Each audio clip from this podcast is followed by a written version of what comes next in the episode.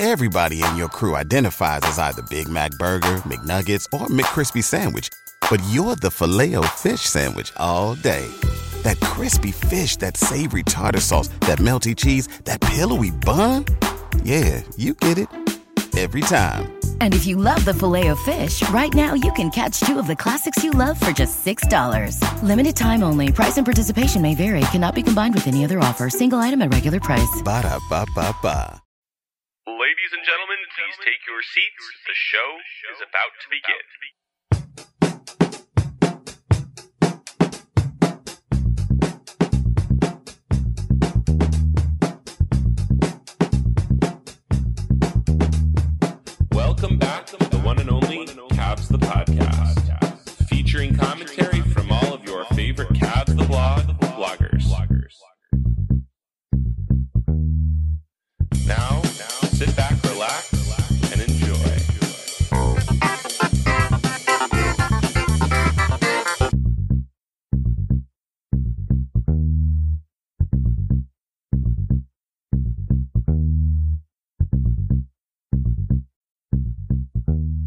Welcome to Cavs the Podcast. I'm Nate Smith, and I am here with.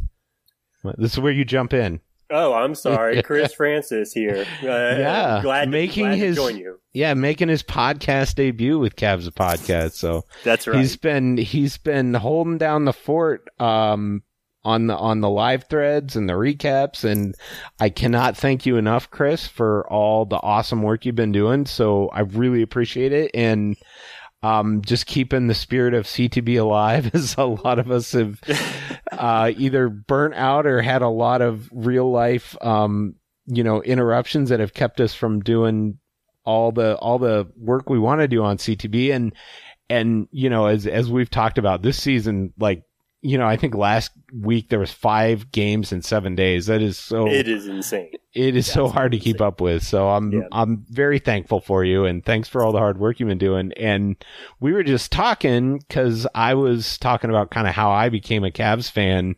So I when I was growing up in Alaska, my best friend was a Cavs fan and I was a Celtics fan.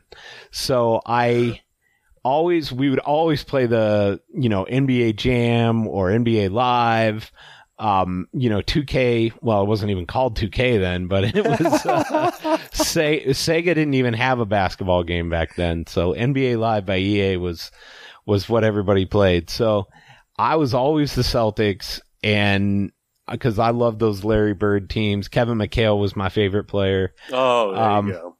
and I was always a Celtics fan and he was always a Cavs. So he was always, he would just bomb away. He was like Steph Curry in 1994 with Mark Price on, on the old. NBA Live. It would just come down, bang a three. Like, man ahead of his time. So, Oh man. you know, Oh, it was oh, man. Price and Daugherty and Hot Rod Williams and Larry Nance and he knew all the guys, all the lineups and I knew all the Celtics. So we would just, we would just play each other all the time. So I knew all the Cavs and I'd been following him the, th- over the years through him. And you know, this was back before League Pass and back before it was a lot harder to follow the NBA back then Oh, if you were all the way across the country. So you would Oh. basically you would get up the next morning and you would look at the box score Yes. on your uh, in your newspaper and then you would like oh that guy must have had a really good game or you would if you if you had cable if you were lucky enough to have cable you would have uh sports center but Yep. yeah, that that wasn't always ubiquitous. And then there was a uh, a weekly highlight show called The Sports Machine, um, and and you would watch that, and sometimes you'd be like, oh, you, you you got a good clip on there. So it was it was really interesting. And then I moved here in 2000, and then in 2003, after the Cavs drafted LeBron, they traded like two of my three favorite players on the Celtics to the Cavs. And um I was like Eric Williams was my favorite player on the Celtics at the time and they traded him to the Cavs and I was like, well, I there's nobody left on the Celtics I like. You know, I was a fan of those Paul Pierce uh uh oh, what was Walker's first name? Oh, Antoine. Ant- Antoine Yeah, Walker teams, you know, the late 90s and Yeah. hmm and then they just they kind of petered out, and I was like, well, I'm just going to be a Cavs fan now. I've they've switched. I'm here. I get to watch the games. So you know, I I was b- big into Bill Simmons then, and one of the rules of fandom was, which seems so silly now. Um, if you grew up in a town that didn't have a sports team and you move somewhere, you're allowed to switch teams from the town you grew up with. So Absolutely. Like, okay, yes. I'm yeah, allowed, so- yeah. uh, and then ever since then, I, I was a Cavs fan and, you know, got into Cavs the blog when it first started. And I think about two or three years after they started, uh, I started writing for them and it's probably been, it, it's probably been close to 10 years now. I've been writing for them, which is Yeah. crazy. Wow. Uh, m- maybe eight or nine. I gotta go back and look. I, but yeah, it's, yeah, I'm, I mean, it's been five year, four or five years since I've been on Cavs the blog. It's been you, Tom, uh, Evil uh, Genius. yeah, yeah, Ben, Evil Genius, uh, Yeah. David Wood, yeah, yeah, Yeah. and. I know I'm forgetting other names, but Oh, yeah. I mean you you, you guys Eli. deserve- Yeah. Oh yeah, right, right. Yeah, and, and uh, I was just thinking, uh, you know, the the 26 uh, the 2016 championship, you're allowed to have a hangover, right? Oh, yeah. CTB is allowed to have a hangover. so- Oh, for sure. And it, but it's also like I think the other thing is we've just all gotten older, all have Oh, you know yeah. kids. Tom's got Mhm. Tom's got enough for a starting five now. So Oh gosh. so yeah, it's it's definitely it's been different, but it's been a really fun ride, and I'm looking for I'm loving you and you know Adam Cathcart getting involved in writing stuff and. Well, we really appreciate. I just appreciate uh, just having a place to get together and talk. Oh, absolutely, You know, yeah. it's, it's, I'm so thankful and grateful to you guys for the opportunity and just Oh, keeping the yeah. place alive and just letting you know it's family. You know, it's it's a home away from home family. So Oh yeah, and it's fun to have a place to talk about the game for sure because it's yeah, like right. Yes. it's Yes. like Twitter is you know I think I heard the the quote I heard on Twitter today was anything you post on Twitter the automatic reaction is somebody's got to hate it. Yes. Oh yes, like- instant. Yes. it's yes. the knee jerk I hate this and that's what I love about CTB is like we're we're, we're touting 12 year old technology here. Yes. you know, it- it's very much a throwback, and it has been. Yes. I mean, even when it started, the Well- comments section was pretty darn rudimentary, and and it's definitely improved, but it's still, you know, it's not Twitter, which we pride ourselves on. I think. yes. Well, I, I, I would also say though, um, at the same time, I love the old school aesthetic, but also at the same time, you guys were kind of ahead of the curve with like looking at advanced stats and you know, oh like, yeah, you, I mean, like you guys were. I, I was against it, you know, when I first, you know, joined CTB, you know, and started participating. And you know, you guys were all. I mean, you guys were talking about that stuff for years, you know. oh well, yeah, and we had a sister site for a while. Uh, got buckets, which was basically we were tracking APM and RPM, not RPM, it was RAPM. yeah. right. then at the time and it was you know and that was a lot of fun and it it, it ended up being um just yeah just kind of part of the natural conversation. It's kind of funny because we've kind of reverted back to being behind the curve a little bit now just because we're just like we did it for so long and it's like ah it's so hard to keep up with you know all the Uh-huh, advances and uh-huh, everything. Yep. I mean, and and you've been great about bringing the EPM and tracking the EPM and tracking. Mm-hmm. Well, it was inspired by you guys, honestly. Like, Yeah. I, I kind of got into it, and then on. Well, and another guy that inspired it, honestly, was JB Bickerstaff himself. Oh, Um, okay. uh, he he uh, he talked about uh, impact on winning as a barometer for judging what happens on the court for the Cavs this year, and Mhm. it, when he said that, the immediate uh, it was a the the immediate reaction I had was impact metrics. That's that must be what they're looking at if that's what the determining factor. So, what is impact factor. metrics? Um, just plus minus as Oh, a okay. catch. I mean, Oh, yes, okay. exactly. Every any plus minus metric, yeah. Yeah, on the floor, metric. off the floor. You Yep. know whether whether you're whether Yep. you're correlating or correcting for people you're on the floor with your opponent, etc. But yeah, Exactly. Core, it's a Yeah. core, it's team success. It's a measure of team success and how an individual, per- uh, how an individual contributes. yeah, which is a really interesting segue into tonight's game. there you go. Which was a super fun game. Like Yes, one of the yeah. more fun games we've had in a while. it and was. Unfortunately, I mean the Cavs went to overtime, but they were hmm excuse me, running a seven man rotation Yeah. most of the night. Yes. And when you do that, you're just gonna run out of gas eventually. And I and I think the whole plan was let's give it all we got tonight, see how far Mhm. see kind of use this as a barometer against a really Mhm. good team. And Mhm. right now the Suns are the best team in the NBA, I believe, Yes. unless did the Jazz pass them again. They've been neck Uh, and they were tied. So, I mean, But they have the tiebreaker. Yeah, yeah, Yeah. yeah, and they have the tiebreaker. Yep. Yeah, right. they have the head to head matchup. So, yeah, it was super fun game. The Cavs played really well. Um, Mhm. it- Yes.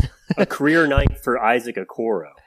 And and kind of the goofy thing is all the plus minus stats are are super skewed Right. because the I've ne- what was it? Somebody posted on Twitter said I've never seen a whole minute of garbage time in an overtime and wh- what was it the the Suns basically went on a 15-0 run to start Yes. overtime yeah, and- it's uh, 20 to 4, 20 to 4 total on uh, overtime there. which Uh, which just skews all the plus minus stats it does. Yep. uh, out, out of blows them out of the water. But it, it was still a really good game um, from this, you know, for four quarters. Mhm. Um, super fun. Uh, the guy that played just out of his mind. I, I don't think anybody would argue that this was far and away his best game of the year was Isaac Okoro, who just a scored like a madman, 32 Mhm. points, six assists.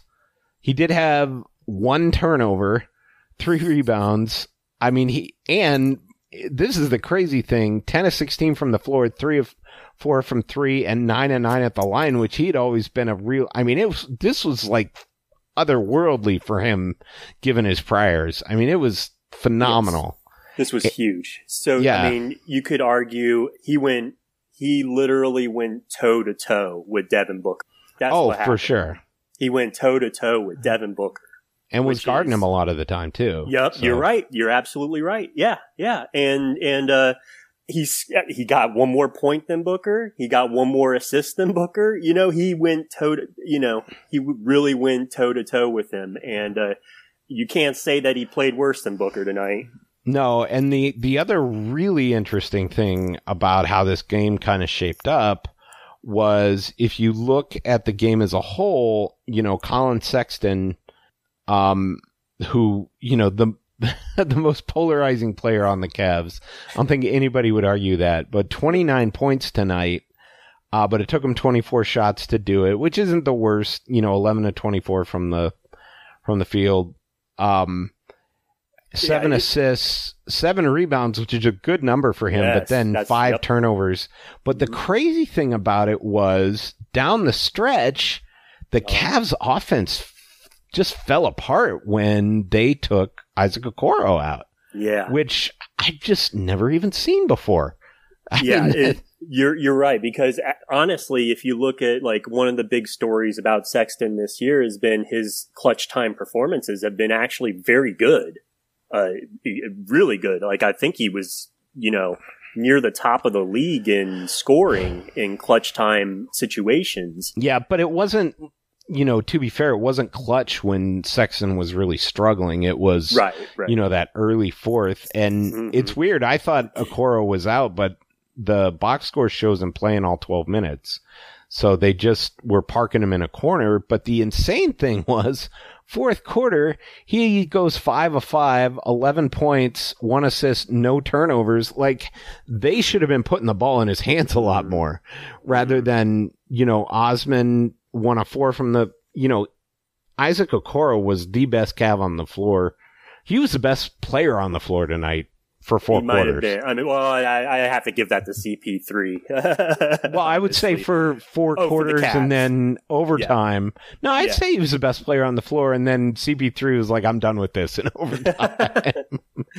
uh, well, I, yeah, what I was going to say about Okoro was, uh, I think it was, is it John Michael, the play-by-play um, Yeah. for uh, the Cavs broadcast? Yeah, Yep. uh, he had this insane stat that Okoro accounted for 60 67% of the offense. yeah, yeah, and like we were talking about, you know, Colin Sexton was really trick or treat in that fourth quarter, and The turnovers. It the turnovers, and then you know driving into the teeth of the defense. I'm Mhm. quite sure. Let me just pull up the box score for the for the Suns, but I'm almost positive uh, he got a shot block at least twice, maybe three times in that fourth quarter. Yep. Uh, Ayton, Ayton really picked it up, honestly. Like, uh, Ayton was Yeah. sitting at two blocks, uh, for most of the night, and then he ends up with five blocks at the end of the night.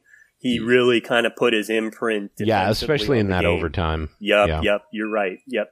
And, uh, same with Bridges, actually. Uh, Mikal Oh Bridges. God, Bridges just had some some great plays. Mm. Um, and Yeah. I bel and Bridges, the guy, a guy that was drafted after, you know, Colin Sexton in the same Mhm. draft. Obviously, an Mhm. older player when he came out, but I've always loved him. Yeah. But a lot of people, and and this may be true, he's a great complementary player, but hmm you you know he is not a guy that's going to go out you and get you 30 ever Right.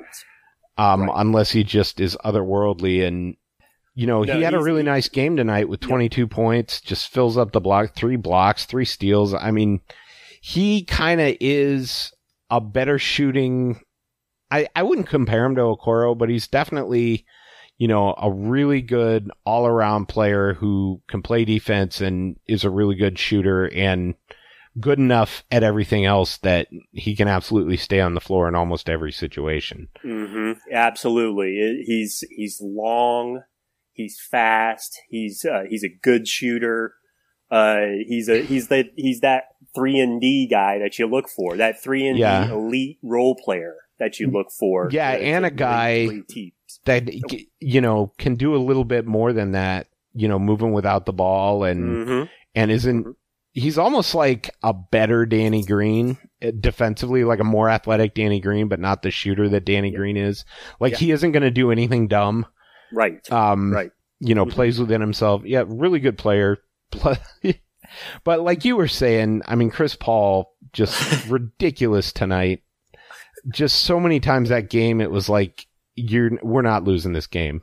Yeah, it- you- Yeah. It's, that's what greatness does, right? I mean, that's Yeah. that's what greatness is. Is that just uh, you know, I was steadfast in my belief that Chris Paul's not going to let him lose. He's not Oh, yeah. going to let him lose, and you know, look at his stat line. It's twenty three points, sixteen assists, four steals, two blocks, zero turnovers, plus Yeah. twenty, uh, plus Yeah, minus. it's I mean, insane.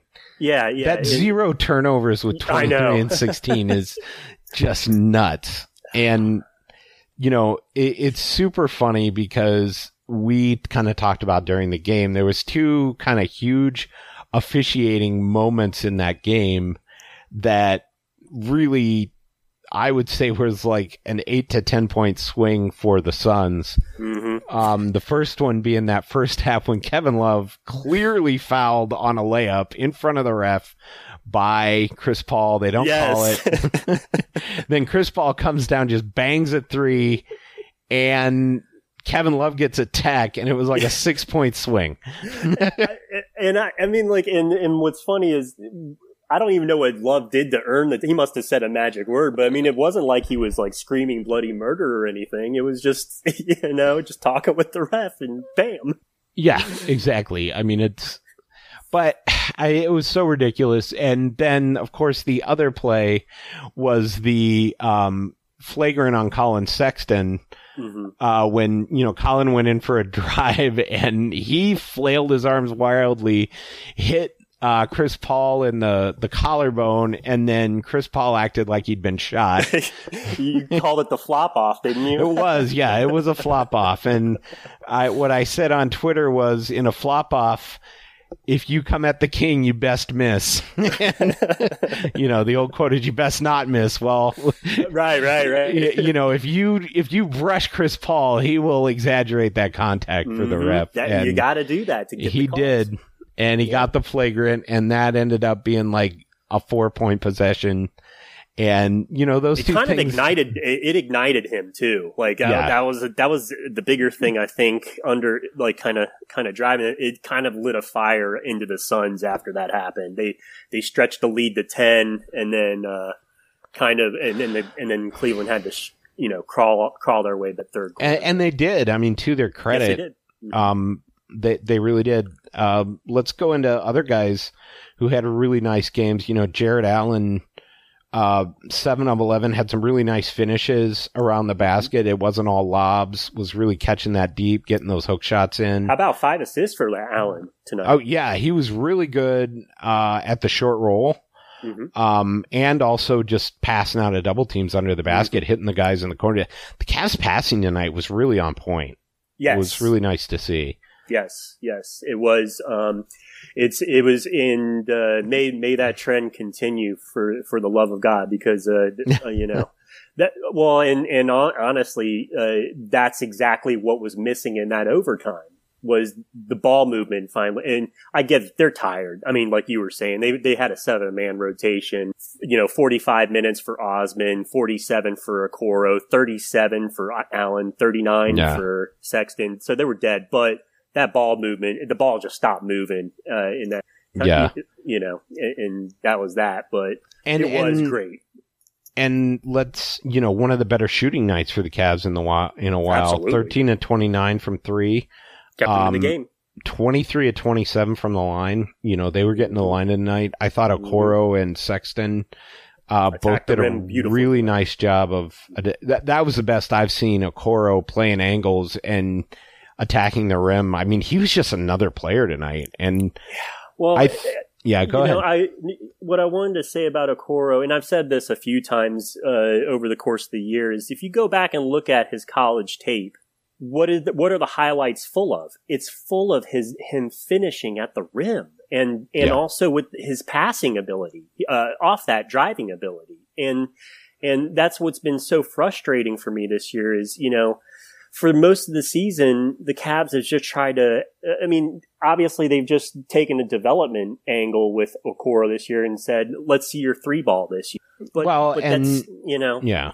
go ahead. I mean, so that's the thing is that it, I don't understand why aren't we using him in a manner that would give him a, a jump off point for success based upon his game. You know, his game is finishing with either hand at the rim with good handles. He can get, he's creative with his handles, gets to the rack. Um, he can finish, uh, through contact because of his strength and he's got good vision. He, you know, six assists tonight. He can Yeah. pass the ball. Only one turnover.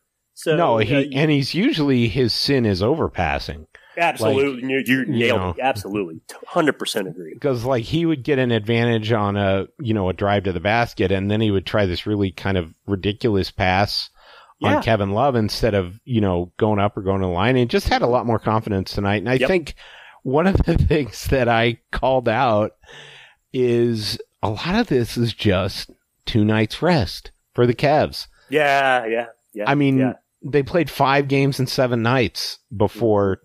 this game, before that two night rest. I mean, so much of that is just the of the Cavs' woes, and you know, in a lot general, of teams. It's, it's lot- the whole, yeah, you- exactly. You, hit a really great point. It's just that this this schedule is insane. It's quite literally insane. And um, a lot like a lot of these blowouts that are happening over the course of this season is just simply catching a. It's a team off of a back to back versus a team with two nights rest. It's, Yeah. it, the game it's a, it's over before it even starts. You know. yeah, and and you know, the NBA's tried to balance that better than they have in the past, and you know, some of these home and home series. Um, Mhm, that you're mhm. seeing, which actually I really enjoy because I feel like Oh, you yeah, get a little too. more rivalry, a little more. Mhm.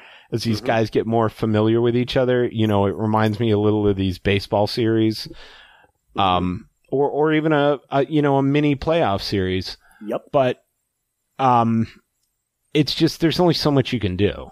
you know, and everybody at some point during the season is going to be a victim of the, sh- the schedule. Now, I will say during this, uh, slog, teams like, like that night, I would say that Detroit loss where Detroit was on the second night of a back to back and they were playing nobody and they beat the Cavs. That was to me the low point of the season. I mean, it's hard. To, I, I, it's, hard, to, to pick a that. worse loss than that. it's hard to disagree with that. That and and what made that so brutal is I'm I'm pretty sure the Cavs looked good the previous game. I forget. Yeah. Who, I, for, I forget. Who I think it was Miami, Was and it? they Okay. played Miami pretty tough. Yeah, I, I can't remember who it was, Well, but it was, and they were still in the play in. They were still in the play in picture at that point too. Nominally, no, well, okay. you know, I, if you if you believe it was a really a possibility, but yeah, I mean, I just see. I'm an. I, Um, I, I just uh, I play naive with those types of things. But yeah. So the night before they'd played Chicago and lost by ten, it it was a real close night, and then two night or and then April fourteenth they'd beaten Charlotte. Um, ah, yes, yeah, I Yeah. remember that game. So it was. I think I did the recap with that game. It was um, they didn't have Colin Sexton. They were on the road, beat a decent. Um, uh, they beat a playoff team or a play-in team. in yeah, I mean, without LaMelo Ball, to be fair. Yep, but- right. That's true too. Yep, yep. And uh, also without Hayward, Yeah. I believe. Um, uh, but uh, you know, and then they- the next win was against Chicago, and they haven't won a game since. Oh my goodness. Um, and I fully expect them to embrace the tank and lose the rest of the way out. I I was, you know, Yeah. I I posted a couple times, a little worried they might win this game, and then, boy, I I didn't have anything to worry about once I got to overtime. But well, I I, I would have taken the win if it meant Okoro finishing it off. You know, that Yeah. would have been cool. That would have yeah, no, cool. and I think it would have been good for his growth. But Oh yeah, oh yeah. Well, and I think you hit the nail on the head. They, this, that's what the what the Cavs are going to do is, and well, it seems like um, at least if if, any, if the last two games are any indication, any indication, they want to see Sexton at the point, full full point guard. They want to see what he can do with it, and I think they're also uh, seeing Okoro at the two guard Mm-hmm. Um, because I think that's basically what he played tonight. You could say that him and Osman were interca- interchangeable. Yeah, But- and I but- I would say even even the most optimistic Cavs fans could not have predicted tonight. I mean, No, no. that was an explosion. He was awesome. I mean, Man, he was well, and and it, and it really begs the question. Uh, there's Dan Dan K made the. Uh, I agreed with Dan K, or he responded in or um, or or as I always call him, Dank. Dank. Oh yeah, that's good. That's good. I like that. Dank. that is really good. Uh, Well, you, you could go either way. I mean, he is camel case in that, but yeah, yeah, yeah, yeah. Um, uh, we had a conversation, and and the thing that's weird, going back to Okoro is he's looked better at the two guard this year. Um, in Yeah. my opinion, in my opinion, he has, and and I think the reason for that, he just gets the ball in his, Mhm. you know, where he can do something with it. Well, and yeah. you know, basketball is a rhythm sport, and if you're stuck in a corner all game. Mhm. and you're not in a rhythm, um, or for games on end, it's it's really hard Mhm. to find that game rhythm. absolutely, And, and may, some of that I think is purposeful. You know, they were really trying to get him to Mhm. concentrate on the defensive side of the ball and say, you know, this is where you're going to make your bones. We want you to guard these guys. Um, you know, the Cavs approach young player development differently than most other teams. You know, most teams don't let these guys start from day one. Um, you know, even you look at, you know, LaMelo didn't start for, uh, Charlotte, you know, yeah, for a solid month or even maybe uh, yeah, for almost two months. yeah. And I'm trying to think, uh, who's Wiseman, I think did start for a while and then didn't, then did, then did not again. And Yeah. so he's, he's kind of come back. Um, I'm, who's, uh, Anthony Edwards wasn't starting. Um, and now, now he's looking like an absolute stud. Um, you know, some of the dunks and throwdowns and finishes and wild games they've had have been, you know, he's been so good. He's been threatening their draft pick and they're in a super weird draft situation because basically if they're not in, if they don't get a top three pick, it goes to Golden State. It, and how did they, how the heck did Golden State get that pick? Is it because, because they ate, because they traded him D'Angelo Russell and ate Andre Wiggins' salary that so was weird. That make was that deal. I mean, does that make sense to you? No, I it does because Andre Andrew not Andre Wiggins, Andrew Wiggins uh you know, I think he was owed like a hundred million dollars.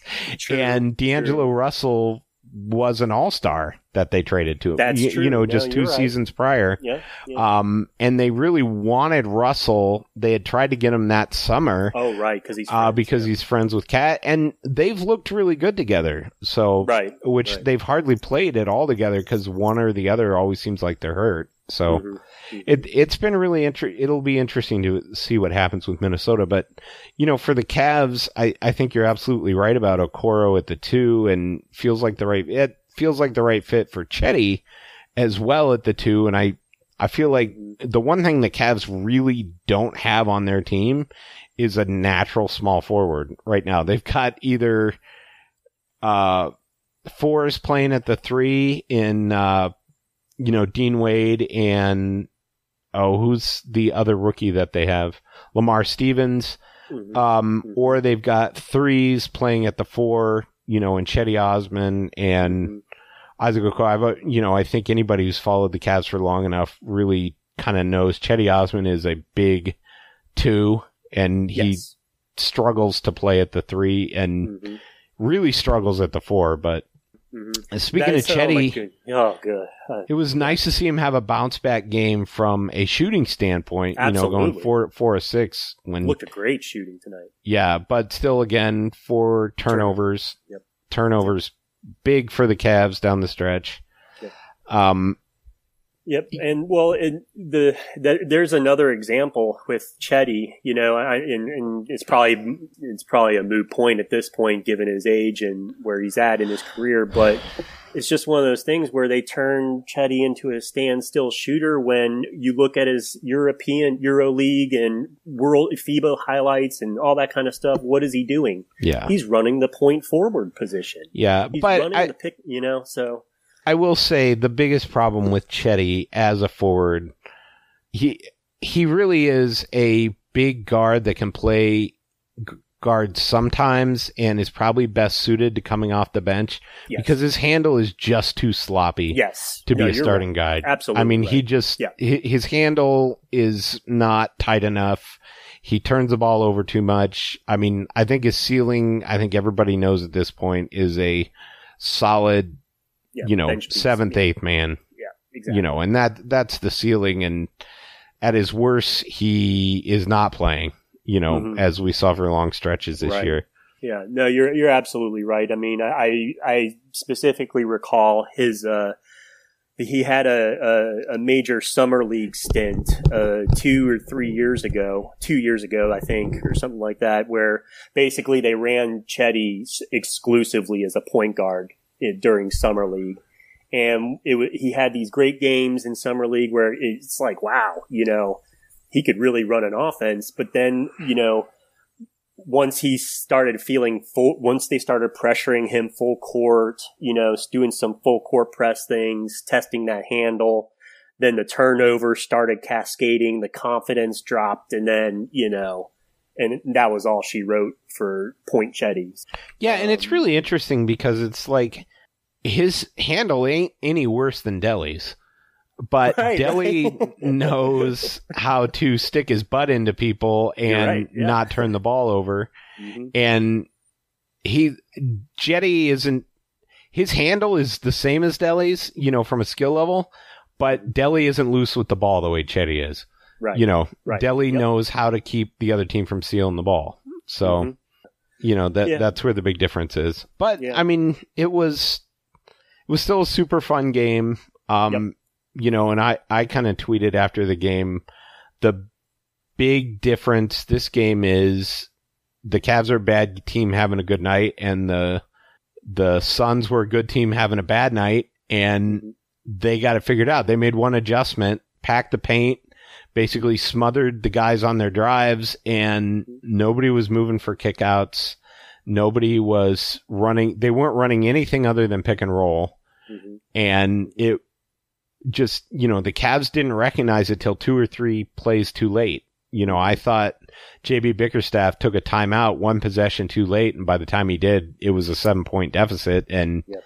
that's really hard to overcome in overtime when you're already yeah, tired. Yeah, yeah, yeah, and and well, and and if you look at the if you look at what the Suns just did offensively tonight, they really, I mean, sharp as you know, thirty five assists, seven turnovers, uh, fifty, nearly fifty four for the game. Yeah, I mean, it, it, it's honestly surprising the Cavs were in it as much as they were. Mhm. and and they and that's that's Okoro and it's Okoro and Sexton uh, with his playmaking honestly was pretty Yeah. decent tonight, and, and everybody's playmaking was decent tonight. You know, from the start. Yeah, Uh, and- yeah, it was a it was a it, you you uh, you uh, coined the phrase "entertaining losses." He, this that wasn't mine. I didn't coin Oh. it, but Oh, okay. that, At that's been the from what I've Cavs mo for a couple years. But um, yeah, I think the other big thing was you know Cam Johnson and Devin Booker combining to go two for twelve Mhm. um, from from deep is certainly that helped, right? yeah, that helped a ton, and that the Suns certainly had some timely misses, but you know, got a lot of love from the refs, Mhm. um, Mhm. which you're going to get when you're the better team. You know, Yeah. that that's part of being a a bad going. People don't understand, or I feel like the casual fan doesn't understand the tiers of the NBA. Of it's so hard to move from just being a bad team to a team that can at least be compete on a night to night basis in the regular season. That's the first to the second tier. Then the third team is a good regular season team. Um, and, and then you're probably going to lose in the first round of the playoffs. And, and you see that that's honestly, it's kind of weird because Phoenix might be that team. Mhm. Um, I mean, they might.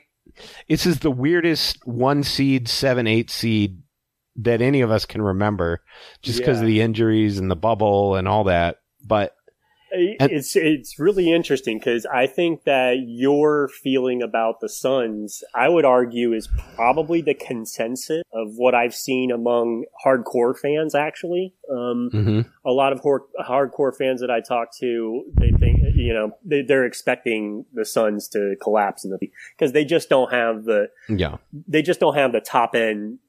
Ta- you know, they, they don't have Right. the two the two bona fide superstars, and you know, and even And even though you know Chris Paul and even Devin Booker to some extent are legit MVP candidates. Mhm. Um, the the problem is, for one thing, Chris Paul does not have a great playoff history. He either Mhm.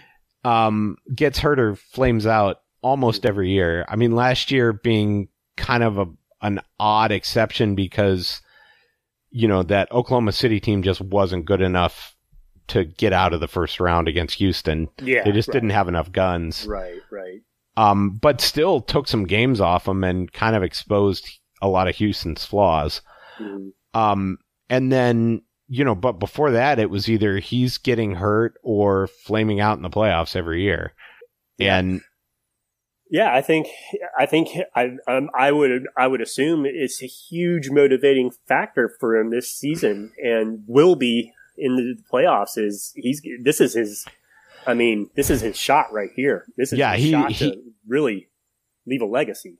yeah, I mean, how old is he now? Let me look up. He's, He's either 35 or 36. 36. Yeah. Yeah, he's turning 36 in two days. His birthday's May. Yeah. And the list of guys little- at his size that have played at the level he's playing at um are it's pretty much a two person list john stockton and steve nash Right. at this age right. you know which which is rarefied air and you know yeah, and and i always get into it with people that don't respect how good john stockton was from 36 to 40 mhm, um mhm. because he was he literally played 82 games in the last four years of his career and had a true shooting of like 59 and i mean he was ridiculous Could you Um, imagine John Stockton in this era? Oh, John Stockton in this era might be, it would be possibly even better than he was at his time. I would, I would agree. I would You agree. know- yeah, I, I would totally. I think he's underrated. You know, uh, uh, by uh, today's fans that Yeah. didn't that didn't watch him, and he would be even better than he Yeah. was. Yeah, yeah, Well, and and one of the things about Stockton is he might have had, you know, Stockton and Kidd, probably the two guys with the strongest hands of a guard that of anybody ever. Like they had like Gordie Howe hands. Like they, if the ball, if they got their hands on a ball defensively, they were stealing it. I mean, Right, Stockton was averaging in his late thirties almost two steals a game still, which at the pace they were playing at was pretty incredible. yeah. Well, Um, no. Also, the, uh, the defenses. There was no zone defenses. There was no Right. playing the passing lanes. Then it was man to man with illegal defense. So Yeah, and and to be fair, they did have hand checking then. that's true. Good point. But I actually think whatever he would have lost on having hand check on defense, he'd have made up for uh, of people not being able to hand check him, and Mm. just the freedom that he would have had to operate with as a pick and roll guy would have been amazing. Mm. But I mean, Chris Paul, you're seeing what that would have looked like right now. You're right. I mean- I, that's a great. I, I I love that. Yeah, absolutely. Yeah, and uh, you know he's and if you look at the advanced stats, Chris Paul stands as one of the top players of the. Oh, for sure. Yeah, uh, yeah. But like you said, it's really one of his last chances to do it, in really, the playoffs. Yeah, yeah. I mean, Yeah. how long can he play at this level? He may have one or two years, but you know, at this age, any bad injury, you know. Yeah, I mean, but I mean, this is yeah the the converse of that is you're seeing guys play longer than ever and at a higher level longer than ever in every sport. Mhm. Um, you know, you look at a guy like Tom Brady, you look at a guy like LeBron, you look at a guy like Chris Paul. I mean, it, it's really impressive. So who knows? I mean, maybe Yeah. he can, maybe he can. It's hard to say. Well, that, it's that, that it's funny that it seems like that Suns roster is tailor made to make Chris Paul successful. Yeah. it, it- they've got switchable, you know, defenders. They've got an agile defending big. You know, they've got Booker, who's a, a tough shot maker extraordinaire. You know, And, and I almost think like Ayton's the perfect big for that team. Yep. Because he's not a guy. He he doesn't have such an offensive. Um, I don't want to use the term appetite, but you don't have to feed him all the time. If if Aiton has a ten point game, that's fine. Mhm. You know, he's not Joel Embiid who's going to pout if he doesn't touch the ball fifteen times a game Mhm, mhm. you know, and, and that's really helpful for a point guard like uh, Chris Paul. Now Mhm. they don't have. He's an okay roll man. He's not a great roll man, um, and he's certainly improved from what he was. I mean, they don't have a real elite rim diver, which I think hurts them a little bit. But like other than that, yeah, they're just absolutely guys that can fill it up, guys that can run a set offense. You know, know where they're supposed to be, uh, and you know, give NBA champion James frickin' Jones all the credit in the world for putting together a really just building from scratch, other than Devin Booker, a really good team. Mhm. absolutely. and how about your boy Monty Williams too? Oh yeah, I love Monty Williams. I think he's possibly over the last several years the most underrated coach in the league, and and another guy that literally any team in the league could have hired and didn't. yeah. which Ugh. just it boggles my mind. Like the year that LeBron was a free agent, uh, 2017, I was like, they should hire David Fizdale or Monty Williams. And Monty Williams is a guy I really wanted because I, when I saw what he did in um, New Orleans and then got fired for, Mhm. I was like, that guy is just a hell of a coach. And, you know, been a part of the Olympic team for a long time. Really just respected around the NBA. Super happy to see him getting his due. Um, just super nice guy. Really some tragic things that have happened to him over the last several years with the, the yeah. death of his wife and just really just super happy for him to get all all the success that they got coming. But you look at other guys on that team. I mean, Cam Payne has been a great bench player for them. Was on the Cavs last year. Right, right. You know- yeah, we could have used him this year. They could have used him last year. They were just impatient. Yeah, that's true. That's true. You know, Yeah. Well, and and well, and the thing is, is that I mean, the structure around Cam Payne is making him successful too, Yeah. right? Like he's got five assists on the night. I'm not sure that he's. I'm not sure he was doing that, you know, in Cleveland. You know, making plays for other guys and being efficient with the ball. You know, so uh, uh, hats off to him. I mean, I, I, I thought he would be washed out of the league, and look at him. He's a piece, or he- he's a nice little, you know, a, a, a little nice bench piece out there. So Yeah, no, and I'm trying to think who they cut him for. It was the guy they traded from Golden State. Um, Oh, can't- Alfonzo Kinney? McKinnie? Yeah, Alf- no, not Alfonzo McKinnie. Um, the guy he was on the uh, Raptors roster at the beginning of the year. Now, now my, our favorite part of the podcast: hot googling action. We're gonna figure this one out. No, I'm figuring it out. It's it's got to be on Basketball Reference for for Yeah. 2021. Yeah. So Uh, another couple of underrated bench pieces. I mean, uh, are have been uh, Saric and commit for um, for for the Suns as well. They've been solid the whole year. Uh, they got they kind of got killed tonight on on defense with the switching, but uh, they still were pretty solid on the boards and uh, uh, pretty efficient with their shots. Um, yeah, uh, for sure. I mean, I'm trying to think. really the other nice guy big that I really thought gave him more good minutes and wish he'd have gotten a few more was Kabengele. You know, Kabengele Mhm. came in. I mean, I guess he was minus 10 in five minutes, so it didn't look that good, but, you know, Yeah, but I, I, I, I like the thing about him is as long as he's doing what he's good at, which is launching a three, uh, blocking a shot or rebounding. You know, I, I've kind of, I'm curious about him. I'm glad they signed him up and, and, and are going to keep him in the fold here for the, I guess, I don't know what the contract exactly was. I, I think it was. yeah, I think it's just a non It's, was it the two way? I think it was a two way for a Okay, couple it years. was a two way that they converted, right? Or no? I don't now. I now I'm not sure. I oh I no. I think it was an open ro- roster spot, and but it's a non-guaranteed contract. I'm sure over the next few years. Yeah, they got two non-guaranteed years, uh, 21, 22, and 22, 20. So I, I kind of like that, uh, just a, you know, a no risk signing just to keep them in a fold and give them some security and just see what they got there.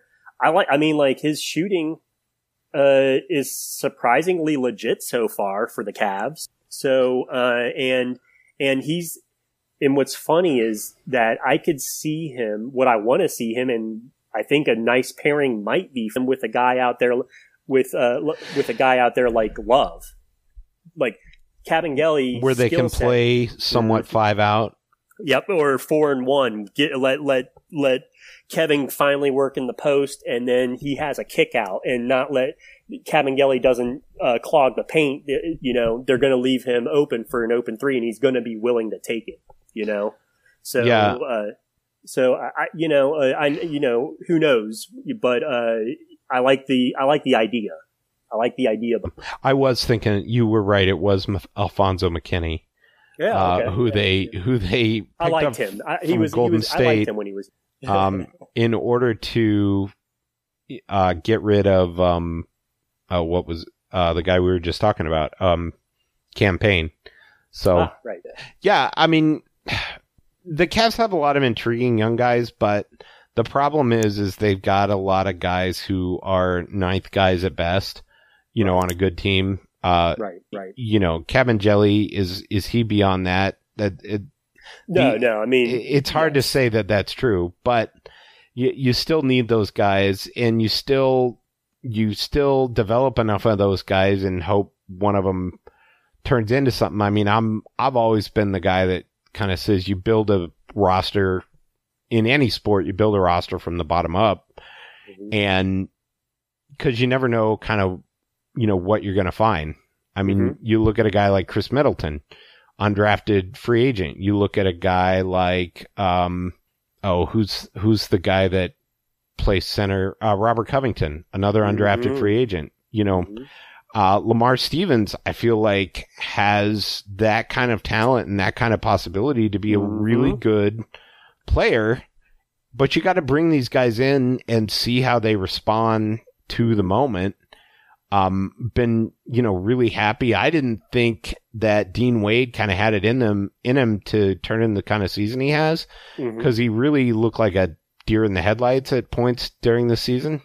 But Yeah, you really came around on Dean Wade. You really Yeah. have. Yeah. No, I, Yeah. I, I am certainly a person that has my biases, but if somebody plays well, I'll be the first Yeah, person to exactly. say I was wrong. I mean, Mhm. I'm, I'm hundred percent ready to admit I was totally wrong on LaMelo Ball. yeah, like, right. I That guy's Same- awesome. Everybody was right. yeah, well, not everybody either. well, you I guess loved not them or the not not the Hornets. I guess. not the Hornets, and yet, hey, yeah, that's. and oh man, a team I- that certainly was wrong on LaMelo Ball was the Golden State Warriors. I knew you were going to say that.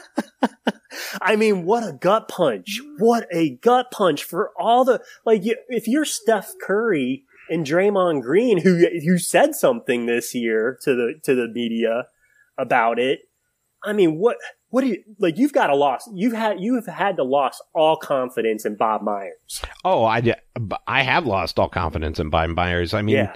the Yeah. the insane thing is, before Wiseman got hurt, they still could have made trades to put a decent team around Absolutely. Steph Curry. I mean, you're putting a garbage team with basically one other good player around a guy who's literally turning in a Hall of Fame season, literally turning in another MVP season.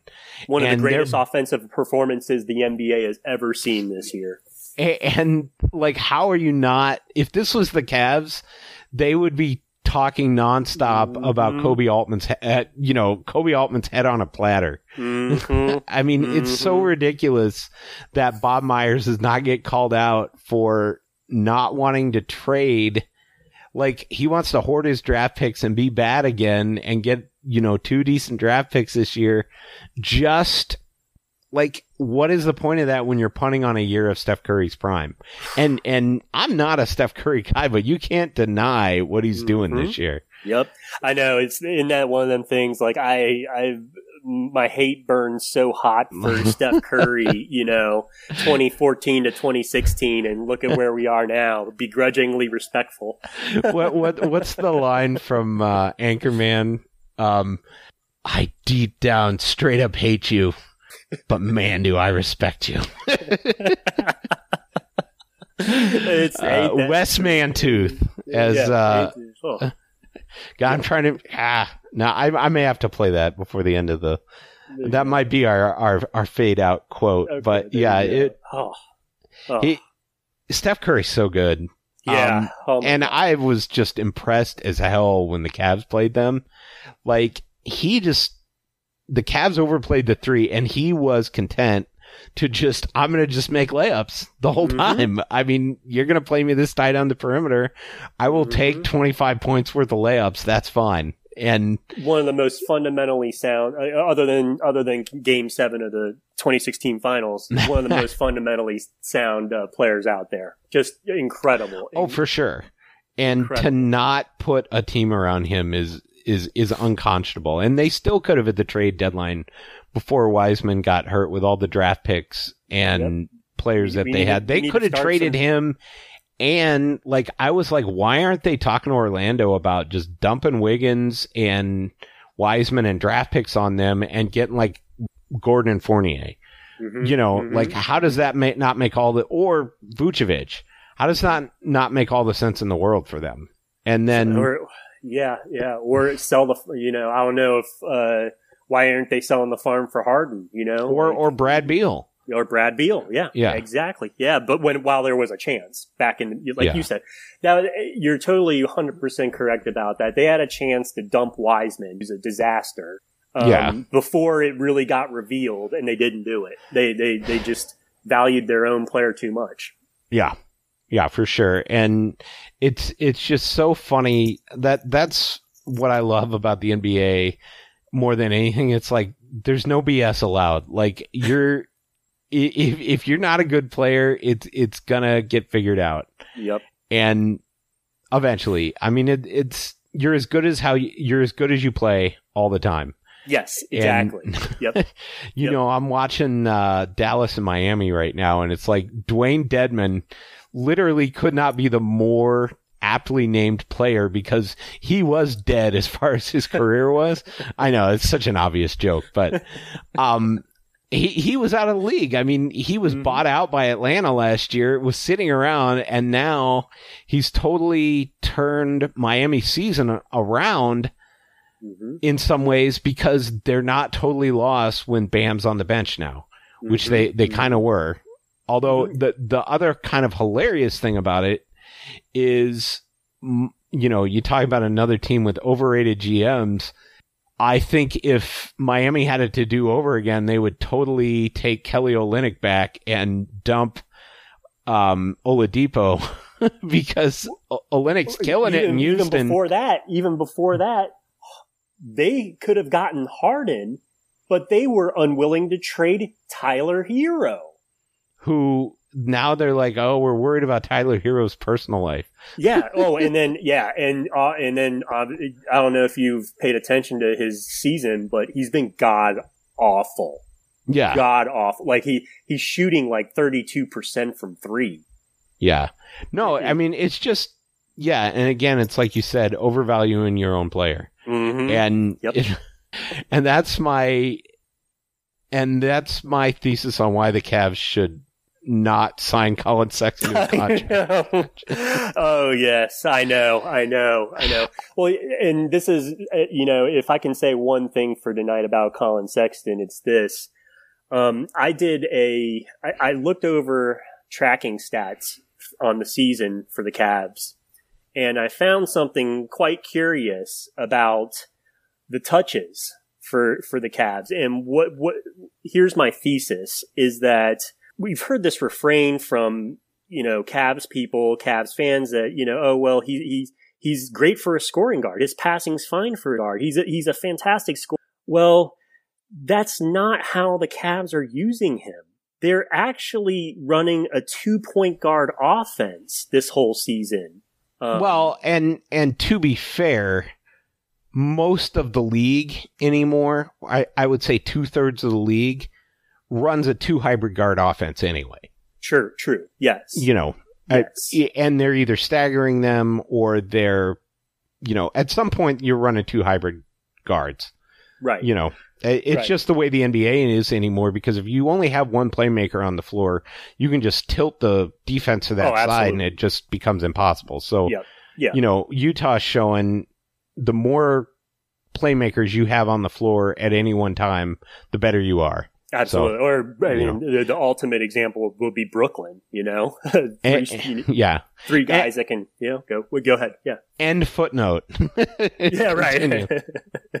yeah, but uh, so my my thing is is that if we're if we're going to judge Colin Sexton's season, we have to look at we have to look at him through the lens of how he's being used, and he's being used as a and so in that light. What's unacceptable about Colin Sexton's game right now is his passing. It, it's it's his passing. Um, he, uh, I've, I've repeated the stat over and over again with you guys on season assist ratio. And his assist ratio, um, is 14, it's been around 48, I think, on this NBA. Uh, his assist percentage.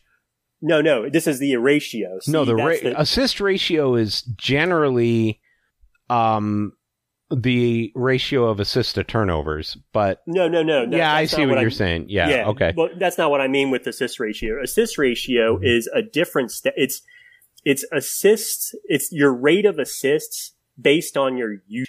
oh, right, right, right. Okay. So it's uh so what ha- so people don't like the stat because what it does is it kind of skews like really like it skews in favor of passers that never shoot right Right. but I, what I did was I scrubbed, I went through NBA.com and I scrubbed the list to uh, uh, players with a usage rate around Colin Sexton, uh, which is about 28% on the. And when you go and do, when you scrub the list for all the high usage players in the league, what happens is you see Colin Sexton at the bottom of, at the bottom of the, with, uh, interestingly, with a couple other players who are commercial right now for their fan bases, like Jaylen Brown or Jayson Tatum, uh, um, Donovan Mitchell, uh, Devin Booker. Well, I, I would say Donovan Mitchell's probably not controversial with the season. That right, right, right, right. yeah. Well, it, yeah, yeah. It, it, I think he's one of those things where uh, uh, stat nerds and uh, stat nerds and NBA nerds are waiting for the playoffs to pounce on him. well, and it's interesting because you know the Colin Sexton defenders, the um, you know the the take on that is. I'm going to say I I've totally lost my point. No, well, um, no, I, I, no, I know. the comp I, I, is often Donovan Mitchell. yep. You know, because they're both Yep. six foot. They're both, you know, and you know, I've I've said it a million times. Donovan Mitchell is a six foot player with the body of a six three tank. You Mhm. know, I mean, he's Mhm. he's got literally twenty five more pounds of muscle than. Yep. So and his usage this year is insane. Like he's just as efficient. Uh, he's basically as efficient as Sexton with five percent more usage, which is absolutely insane. That's that's Yeah. super. You know, once you get plus plus thirty percent usage, you're you're that's superstar. You know, that's Yeah. Luka, that's LeBron, that's you know, Yeah, and the Um, other thing I would love to track is how many times his teammates touch the ball versus other players when he is on the floor, you know, versus other elite offenses. Because I feel like one of the things that kind of drives me nuts is no pass half court possessions he has. I mean, you know, it's one thing to do that in transition, but it's the other thing to literally come down, dribble the snot out of the ball for 15 seconds and then he did that in the fourth quarter tonight, just as you were alluding to earlier in our Yeah. conversation. Yeah, Well, Yeah, and it- just those those fourth quarter. Well, and then the other just bizarre stat on him. He's literally number 2 in the league and he's been in the bottom of the league for his entire career of blocks against. He gets his shot blocked. the only he- player that gets his shot blocked more than him is Zion Williamson and that's because Zion literally goes to the basket like 20 times a game. Mhm. Um, and well, and and uh, just uh, to put a fine point on th- that excellent, he's a below average. He's below average shooter around the rim. He's in the Yeah. forty. He's a in well, I mean, I guess he's average at best, and actually, he's improved it actually quite a bit recently. Yeah, no, Um, and he has but, yeah. improved a lot, and but you know, but he's a mid range merchant at the end of the day. That, yeah, and I think a lot of Cavs fans really, you know, I don't want to get into is Colin Sexton good or bad, but I I I really think he's just a very average player in the grand scheme of how he helps his your team when he's on the floor. Mhm. Um, but he scores a lot of points. And Yes. so, but you got to look at, okay, when he's scoring points for your team, who's not scoring points? You know, Mhm. and is he, oh, is he helping your overall offensive efficiency? right, exactly, And given his usage, I would say probably not, right. you know, Right. And beyond the league average. That's yeah. know. That's the that's the crux of the problem is that he's the highest usage Cav. He has the ball in his hands basically as much as Darius Garland, and and Lord, everybody should know he's not the passer that Darius. No, and I think the other the other problem with the whole discussion is that he's a very um he's a good player for the age that he is. I mean, he's is he 22 now? Yep. Uh, twenty three. I thought he was 22. No, you're you could. Uh, hot googling action on. I know. Blog. Again, here we go. Colin Sexton. Twenty two. is- You're right. You're right. Yeah. He's twenty. Only twenty two.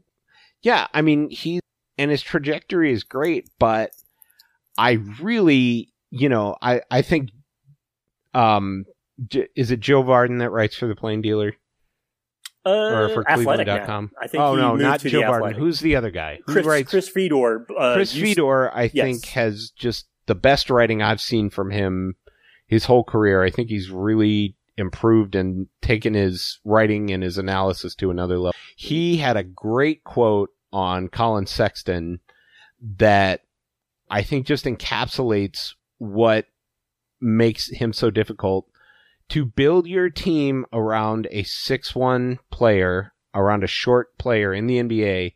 That player has to be close to transcendent. Yeah. Um, and the problem is that Colin Sexton is not. He is Right. too flawed offensively and defensively. Um, and I wouldn't even say offensively. No, he's It's yeah, just- exactly. It's it's it's really well. It's it's his passing, It's his given how much yeah, he yeah, it, given how much he has the ball, right. and then his def obviously yeah, the Yeah. defense is. I mean, uh, yeah, the and and, and it's exacerb. The problem with Sexton's defense is that it's exacerbated by Garland not being a great defender and uh Okoro being a rookie. Yeah, well, and you know, Sex Garland is not a terrible defender. He's had Right. bad games. I would say he's much better. You know, I I really take Ben Worth's, you know, scouting on Garland as as gospel. He's been Mhm. much better off the ball. Mhm. Um Mhm. and absolutely and really steal rate steal rate is exceptional. yeah, uh, and really fanning out uh when he is taken out of the pick and roll and covering the tertiary options. He's really good at that. Mhm. whereas Colin Sexton just seems to like there's a lack of ed- space out. Mhm. on- it's, it's a lack of anticipation. Yeah, Yeah, A- I mean, he lack of- reminds me at times of J.R. Smith on defense. Mhm, mhm. No, that's a that's a because because they're gifted. They're so gifted athletically. You Yeah. know, they, they're so gifted athletically. It's like, why aren't you getting two steals a game? And you're Yeah, well, and you know, but you see it in the way he plays offense too. He's just not a guy who anticipates two, three seconds ahead. Mhm, He sees mhm. what's in front of him and does it. And there's nothing wrong with that guy. Nope. Right. That doesn't mean he's a bad player. The problem is, you know, so many Cavs fans don't understand the difference between, you know, being a guy who can score a bunch of points in the regular season and being a guy who can get you to the playoffs and then win playoff Right. games. And we haven't seen consistent evidence of that from Colin Sexton, you know, uh, and we've seen it when he's been on bad teams, him putting up big numbers, but is he a guy who will sublimate his game for the good of the team? Uh, we haven't seen that yet. And, Right. you know, I think everybody said. says, ideally, I mean, I think you saw tonight, if the Cavs were to get a, a top pick, I mean, would you say take Cade, play him at the three, then you're starting um Okoro at the two and Garland at the one and Sexton at off the bench is is what makes all the sense in the world for that team. yeah, You know, yeah, and, and that's not going to make Colin Sexton happy. nope. And No. I think that's part of the issue is he really feels like he's playing for the next contract and the Cavs have kind of put him in a situation where Yeah, it would be I think- stupid of him not to do that from a financial standpoint. Right. You know, Well, and and you really, I mean, this it, this off season is going to be pivotal, isn't it? You know, it, it, it's Yeah. going to be huge, huge because it's isn't it now decision time? Like he's going to be go is Sexton going into the final year of his rookie deal next year? yeah, he is. So he's eligible for an extension until, you know, I believe you can sign that extension before. Um, or if that doesn't happen, he will be a restricted free agent at the end of his next year. Um, I mean, to me, I would much rather you let a guy like that bet on himself and he makes that extra money, you pay it to him. Mhm. Um, but I think, you know, the Cavs really want to be a place that they want players to want to come to. And if, you know, Colin Sexton scores 25 points a game and he can't get a contract extension, I think that's going to be really problematic. I mean, I don't think his agent would be stupid not to threaten to rake the team over the coals for that. Exactly. yep. Yep. Yeah. Yeah. Exactly. So it's going to be weird. It's It is I, going to be I don't weird. Plus, I- I Jarrett don't- Allen is a restricted free agent. Right. And, and honestly, like, uh, I'm concerned. You know, you- raised the concerns. You were kind of on top of that, uh, a, a few weeks ago, or at least post All Star break. I'm starting to get concerned about Jarrett Allen a little bit. Like not, I'm not concerned that he's not a good player. I'm just concerned are the Cavs are the Cavs maximizing him? Are do, are Yeah, we putting him in the best so- position to be successful? Because he's been on a downward trend. If you look at the impact stats, steadily, uh, steadily on a since back. he arrived. yeah, Yeah. yeah, I think yeah. it's so hard to gauge what those things mean right. because for one thing, he wasn't playing nearly as much with uh, the Nets. So now that he's playing a lot more minutes, you go, okay, he's going to have to adjust to those minutes. And Mhm. he certainly looks like a guy that is going to have a problem keeping weight on. Um, in a Yeah, season like this and keeping muscle on in a season. Mm-hmm. And I think you've seen it across the Cavs as a whole this season. I mean, even Kevin Porter looks thinner and Yeah. not as muscular as he did at the beginning of the season. And I think a lot of that is just the wear and tear Of the season. and just absolute grind that this season is. I mean, how do you put took- that time in the weight room if you, You got don't. a game every other day? Absolutely other not. You'd day? be foolish. Yeah, you'd be Well, foolish to be uh, to. I don't think you would be foolish necessarily, but you have to have a LeBron James esque training regimen, yeah, to be able to right. do it. you know. And there's there's few guys. yeah, how many guys do that? Right. Well, and how many guys have that training staff? That I mean, you have to have a really locked in training staff to be able to do that, and I don't know if the Cavs are there. So Yeah, well, two other guys that look thin as hell. Quite honestly, uh, Jimmy Butler. yeah. uh, No, uh, and I saw Jimmy Tatum. Butler earlier Yeah. this year, and his arms were like tree trunks, and I've seen him s- since, and I'm like, holy cow, that guy has lost a ton of weight. Yeah, yeah. You I think it was a good 15, 20. Yeah. I mean, and and you know, I saw him after he came back from COVID, Mhm, uh, when he mhm. was tote swole, and and it's just it is so hard to keep muscle Yeah. tone and mass on this season. I mean, you can just see it. Mhm. And so for a guy like, um, for a guy that's already skinny anyway, like Jarrett Allen, that's going to be really hard. Mhm. Um, you know, Darius Garland, I think you've absolutely seen it. He, he looked at times just emaciated. uh, in, in these so 40 some point games and just super thin and, and str- strung out, big circles under his eyes. And I don't, I think that's just the way he looks and he plays so hard. And I mean, there's a guy that sweats on when he plays. I mean, he just, at the end of games, he just looks absolutely drenched with sweat. And Mhm.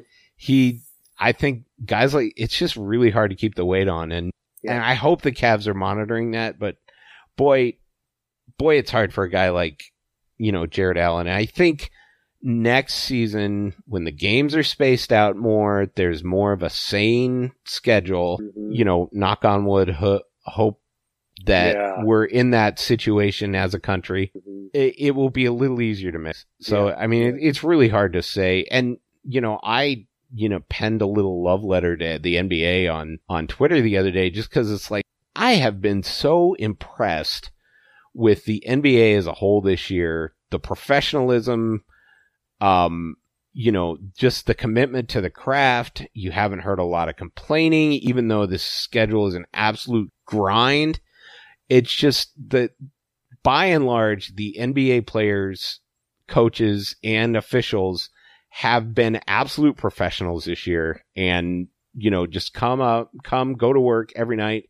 Yeah, a lot of these game margins are bad, but that's just one of the things you're going to have, like we talked about early in the podcast, with these, you know, scheduling strangeness.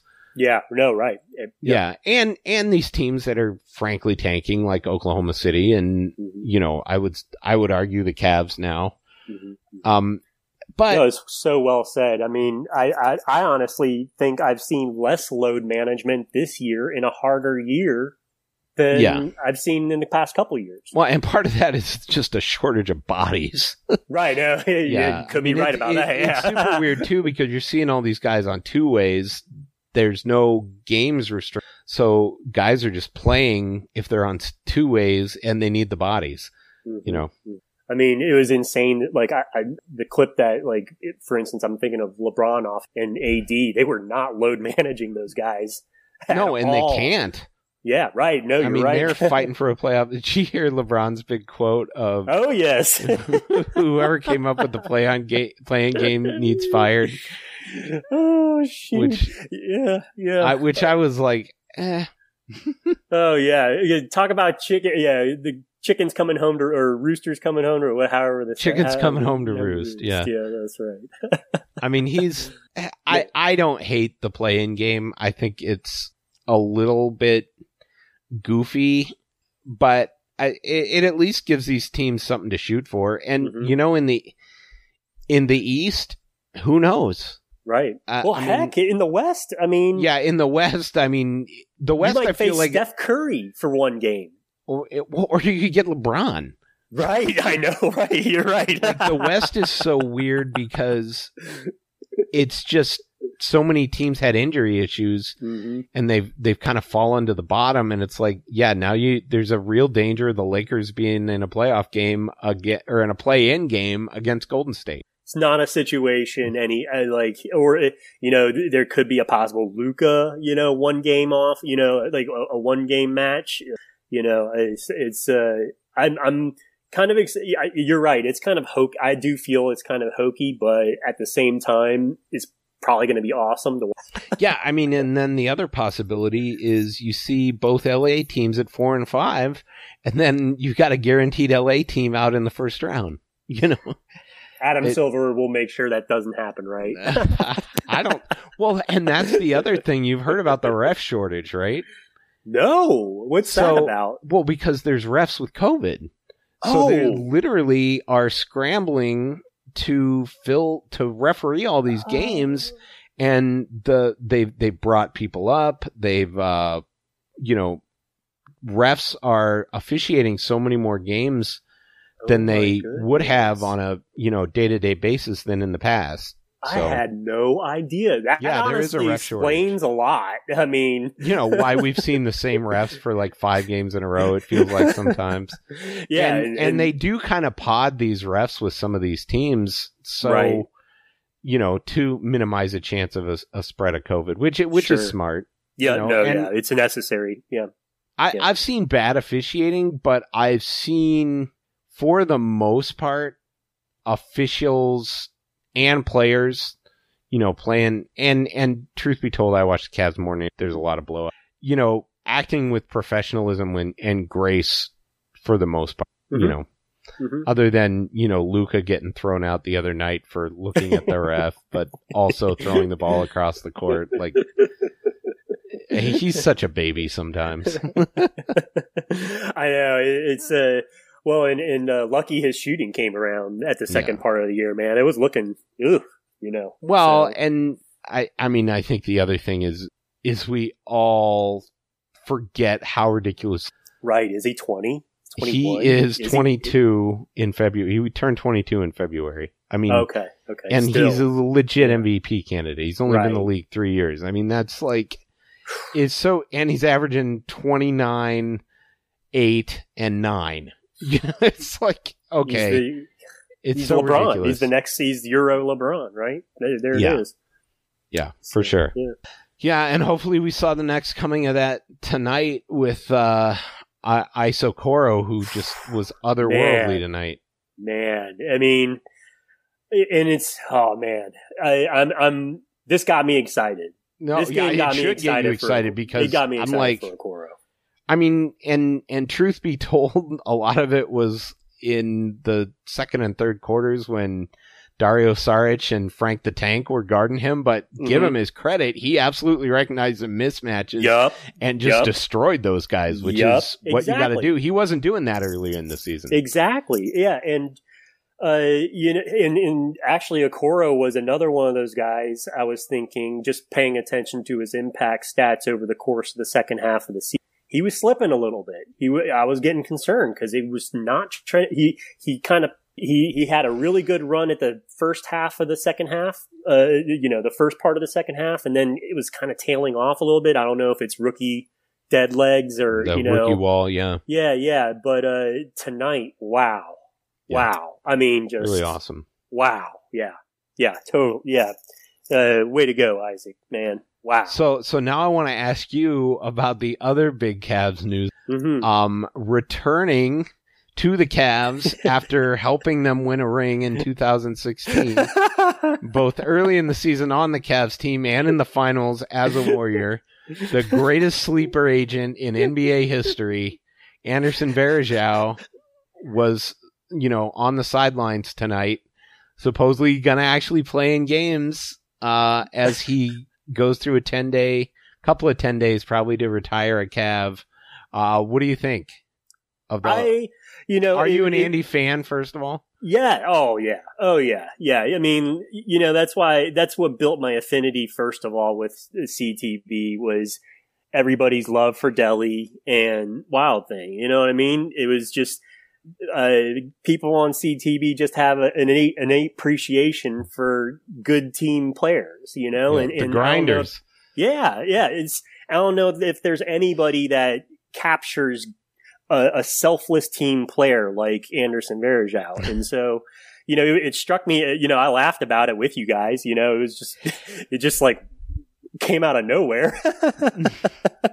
but uh, you know, it's it's nice because I, I went back and I just went back uh, and looked at some stats. You know, in Cavaliers history, he's a top ten guy in win shares. So it was, you know, it's nice that they'll honor a player that's legitimately one of the better players in Cavs history. So Yeah, I mean, and it's a little weird. I think there, I had had a groundswell for a long, or had a sentiment for a long time that they should trade Andy, or not trade, uh, retire Andy's uh, jersey, and I had, of course, the hashtag never trade Andy.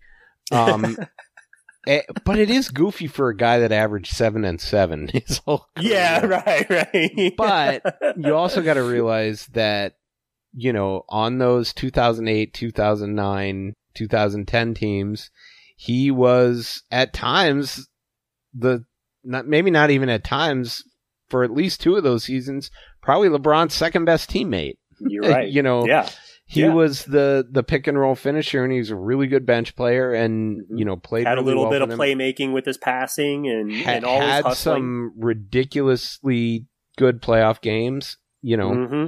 Mm-hmm. Yeah, and uh, it, it means something when uh, I, I, if I recall correctly, I mean LeBron pounded the table for and went to bat for Anderson. Uh, went, went to bat for Varejao. Um, I'm not sure if it was in his second to stint or get that in his second stint to get that Yeah. Okay. So it was the second stint. Yeah. Yeah. So you know, uh, you know, good for the Cavs. You know, that I, I feel like uh, it, it was it's a net good. It's a net good, right? yeah You i know? mean what, what what are we doing here if we're not having fun Exactly. Thank you. You know. what, a, what? That's exactly it. Right. this, And- isn't, this isn't these aren't sacred cows it's basketball that's you know right. we're supposed That's to have right. fun we're supposed to enjoy ourselves we're supposed to have happy memories And and he and and is it, there was. It, I don't think there was a player having much more fun than Anderson Varejao on the court, right?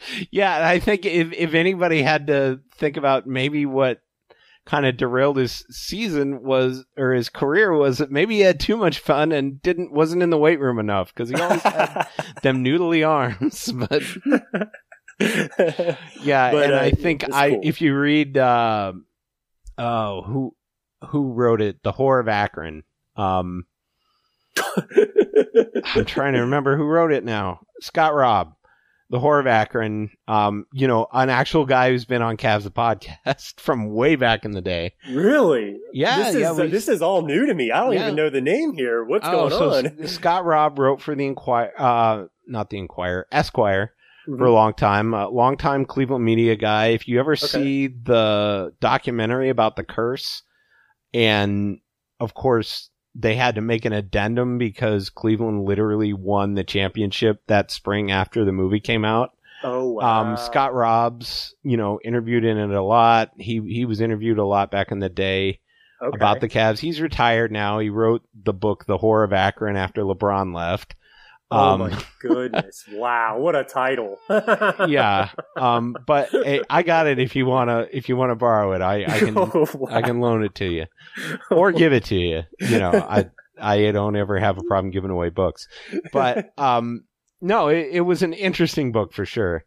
Um, he, but one of the things was he said, "Yeah, Andy goes through a different dancer every month." Was one of the Oh, or Whoa. something, something along those lines. It was, uh, and I Oh. thought it was like, "Oh man, that that's a great line." I don't know if it's true, but it's a great line. So Wow, ladies' man, airs. That, that's why they call him Wild Thing. Okay, okay.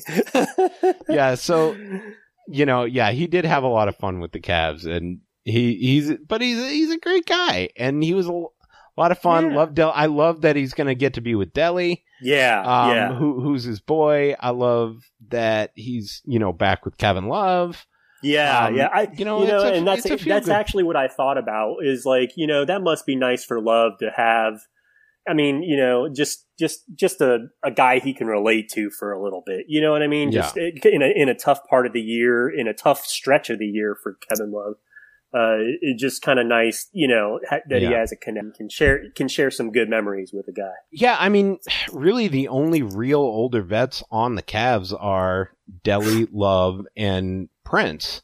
Yep. And with Love and with Prince and Delly out, it's like who who does Love even talk to on the bench? Right, right, right, right. Um, and especially because he and Andre Drummond were really, mm-hmm, mm-hmm. you know, shared shared an agent, agent. right? Yep. yeah, exactly. Mhm. So it it's that there's there's some good there. I hope they have another veteran next year.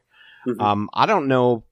Um, w- there's a lot of people that said, "Well, do the Cavs buy Kevin Love out?" And I have Yeah. a hard time seeing that. Yeah. Unless I I would think the cat that Kevin Love would have to give at least ten million Mhm. for the Cavs to buy him out. Yeah. Uh, Yeah, because otherwise it's not worth the savings.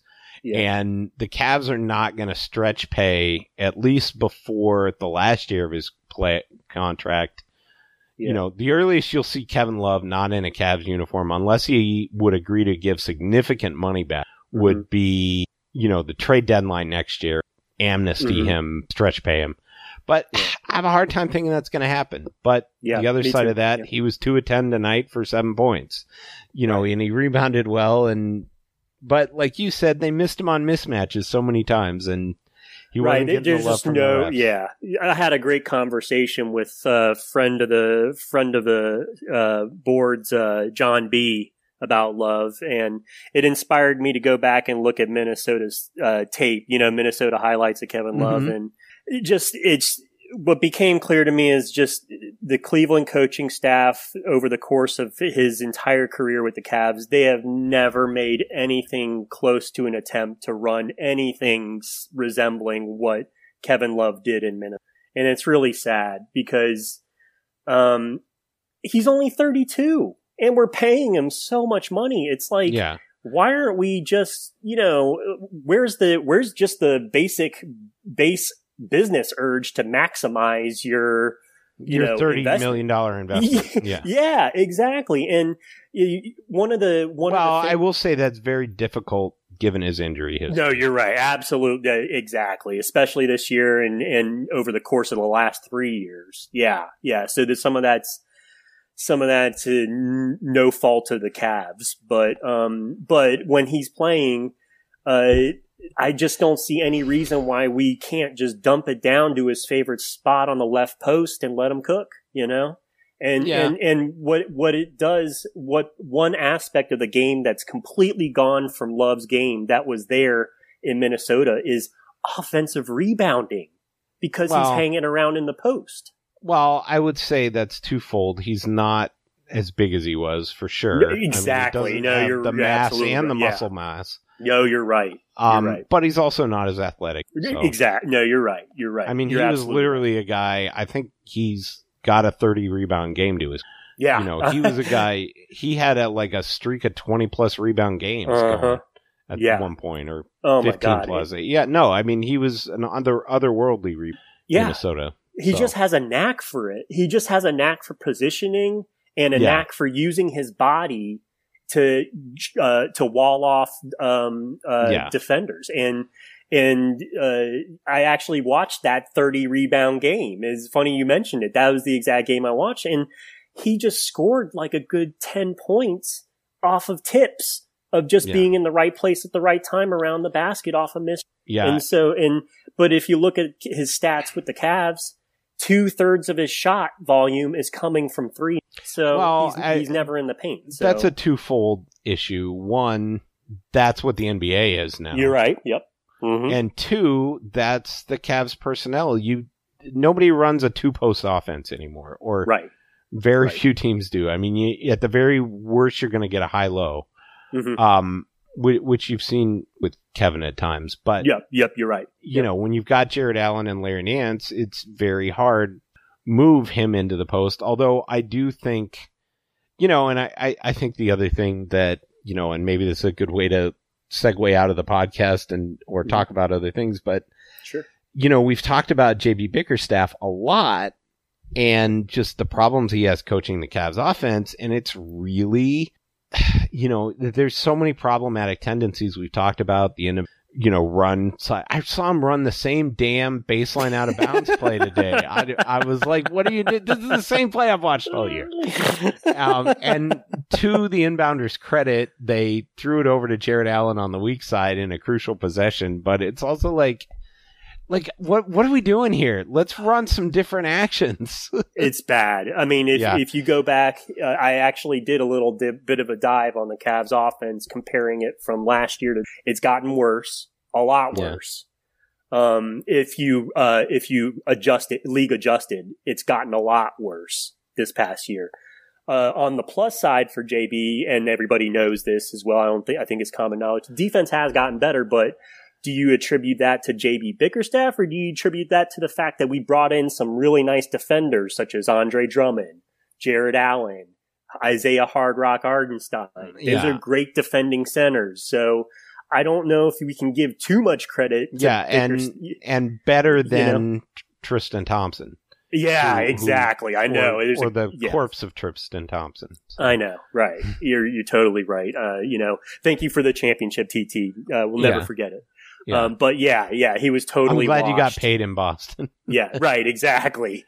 yeah. Glad you, you know, but he is. I mean, I- he- he's he not was- totally washed. He just is not the player he was. right, right. It's he's he's on the wrong side of thirty, right? He he's At a vet. Yeah, Yeah, Well, right. And he just he did not age athletically the way JaVale McGee did. Right, Who's yeah. just ridiculous how good of an athlete he is for his yeah, age. yeah, Yeah. Thank you for yeah, thank you for mentioning McGee. I totally blanked out on Well, him. yeah, as another amazing. Yeah. Plus defender who Yep. Yep.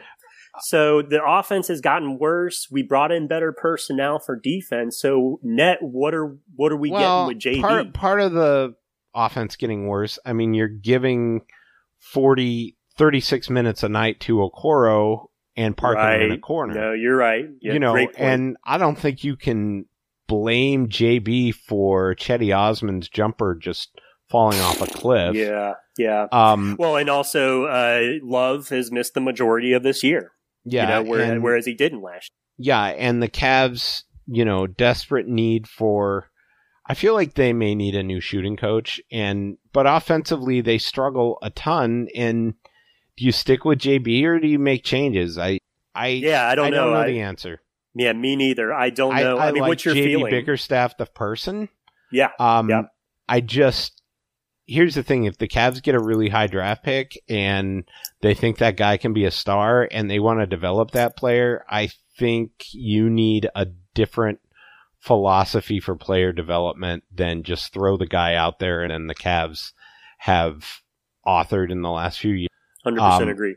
Yep. Especially because you're going to have at that point four guys who want Mhm. and you know between the rookie they have next year and the last four Mhm. um i i think that becomes really hard to manage for Mhm. um i think a guy that on the podcast in the I, alex jensen who's Mhm. the top end assistant with utah who you know, running the most prolific three points in the league Yep. um and did that when he was with the the charge the very first charge coach Wow. Th- those are um you know those are ideas you got to look at you got to look at um betsy becky hammon you got to Mhm. look at um oh i'm i'm trying to think of who is the female assistant coach for the cat lindsay gottlieb Yes. yes. Um, you know, a lot of people, especially the younger Cavs, really praise Lindsay Gottlieb and her player development.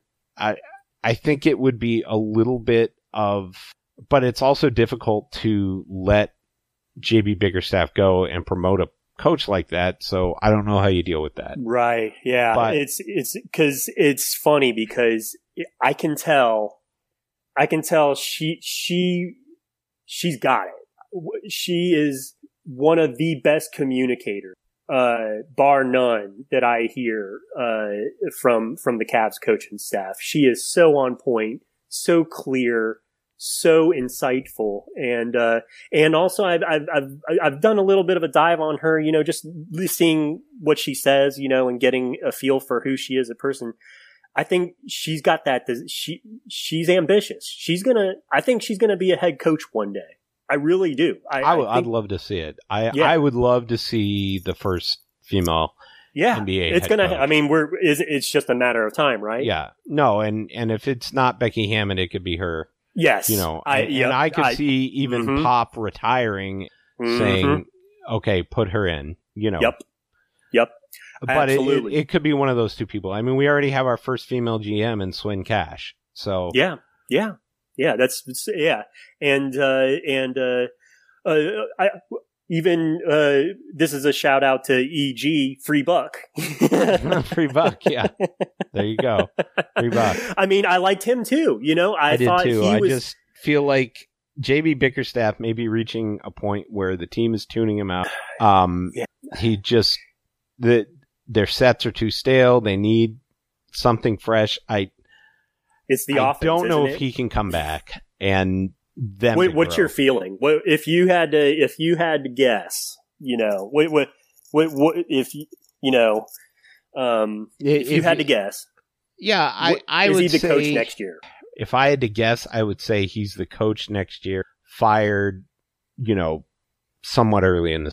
I I mean, it just feels. I like feel like that's too MO. accurate. That's too Yeah. accurate. it, it just feels like this is what the Cavs do. You know. Let the wheels fall off first, right? Yeah, I mean, it just it, it's not as if there is not a precedent for this. You know, it just kind of seems like how the Cavs operate. Um, Oh, although wait. the Cavs are in a really odd position right now. I mean, The last three, co- the last three Cavs coaches have been fired mid-season, right? um, there was Blatt Lou? Lou. Or, or, or, or wait, well, wait, yeah. Lou resigned. It, It was still really in the season though, right? It was still Yeah. in season, right? Yeah. Yeah, Okay. Beeline. In season, yeah. And then I'm trying to think of who was before that. Was it Mike Yeah. Brown? Uh, it- yeah, it was Blatt or it was uh yeah, it was Blatt Blatt uh was removed mid-season too, wasn't he? Yeah. Yeah, Okay. for Ty Lue. And then, Yeah. but before that was Mike Brown. Yeah, Mike Brown. And I yep. think he was And let Brian go- Byron Scott. My, yeah, and Byron Scott. um, yeah, the Cavs That's not an incredible have. run. Well, and I don't. I got to go back and look and see when Byron Scott and Mike Brown 2.0 were let go. Yeah, yeah. I love that Mike Brown has done two rounds with the Cavs. It's still yeah. you know, the one of the funniest things, one of the things that I probably worked hardest on in my entire Cavs career was a 5,000 word coaching almanac of all the coaches the Cavs could have hired. And then like the Ooh. afternoon I posted it, it was, they hired frickin' Mike Brown. no way. Oh my Yeah, and this goodness. was no like- way. and I did like deep dives. I had David Oh. Fizdale in there. I had Brad Stevens was my top choice before the Ooh. Cavs. Damn. before the Celtics even fi- hired him. Um, I had, you know, it was, I had Monty Williams, I think, I can't remember. wow. Um, yeah, no, I did have Monty Williams. I mean, it was just like all these guys that would have been just such great hires. Um, you know, Nate Tibbetts was in there, I think, and it was just like, no, we're gonna hire Mike Brown again. what are you doing?